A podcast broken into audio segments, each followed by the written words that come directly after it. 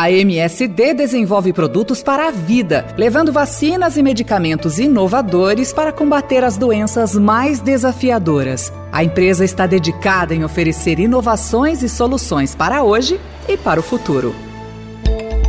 Seja bem-vinda, seja bem-vindo ao Saúde e Bem-Estar em Série. Eu sou a Mafelo Visoto e hoje vamos falar sobre os desafios que o sistema de saúde enfrenta conforme a população envelhece.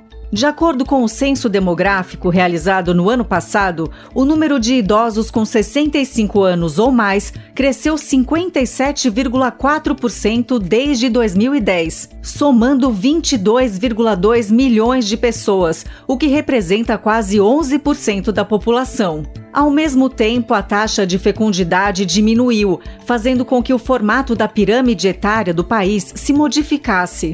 Esse processo está acontecendo de forma mais acelerada do que em outros países. Para se ter uma ideia, a transição demográfica vivida em mais de 100 anos na Europa ocorre no Brasil em menos de 30 anos. O avanço da medicina tem ajudado nessa mudança, o que é muito positivo, claro. Porém, a rapidez com que isso está acontecendo está sobrecarregando o setor de saúde, pois quanto mais a idade avança, mais cuidados são demandados, principalmente quanto às doenças cardiovasculares, neurológicas e oncológicas.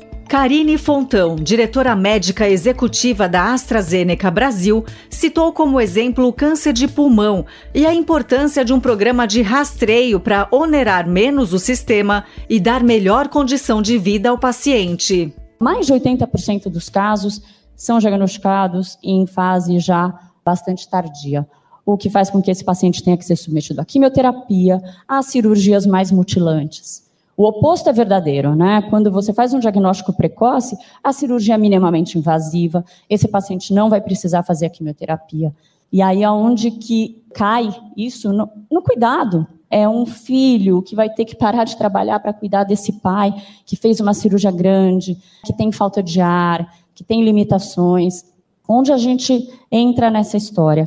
Será publicado um consenso de rastreamento para câncer de pulmão, onde a recomendação para a população de risco é que seja feita uma tomografia de baixa dose de radiação anual para uma população específica, que é a população que fumou durante muitos anos. E é um consenso de quatro sociedades médicas que trabalharam juntos, recomendando que isso seja implementado. Com isso, o que a gente espera é diagnóstico precoce, pacientes que não precisem de tratamentos tão radicais e aí esse idoso venha a ter mais qualidade de vida lá na frente. Um dos maiores fatores que contribuem para a falta de sustentabilidade no setor é o desperdício.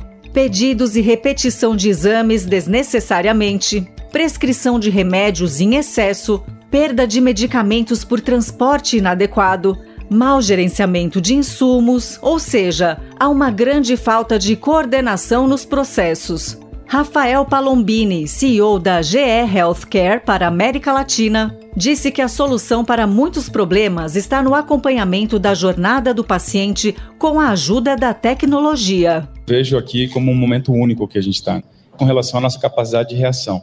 E aqui eu acho que inteligência artificial, por exemplo, é muito crítica, porque o acompanhamento ele requer não somente uma visita e talvez um clínico geral, alguém que faça a jornada toda, mas também como a gente vai cruzando essas informações ao longo do tempo para que a gente consiga de fato prevenir antes de algo ficar mais grave e com isso se retire uma pressão do sistema de saúde. Que a gente consiga de fato evoluir para prontuários eletrônicos que compartilhem ao longo dos médicos visitados um pouco mais a perspectiva do todo. A jornada da linha de cuidado, eu acho que é a chave, tanto para a indústria quanto para a parte clínica, para os médicos, para os pacientes. Então, quando a gente começa a levar em conta essa busca da tecnologia que se mescle o diagnóstico nas linhas de cuidado e a gente vá para um patamar de diagnóstico com tratamento, para que à medida que você vai tendo as informações você consiga também atuar, é a grande dinâmica.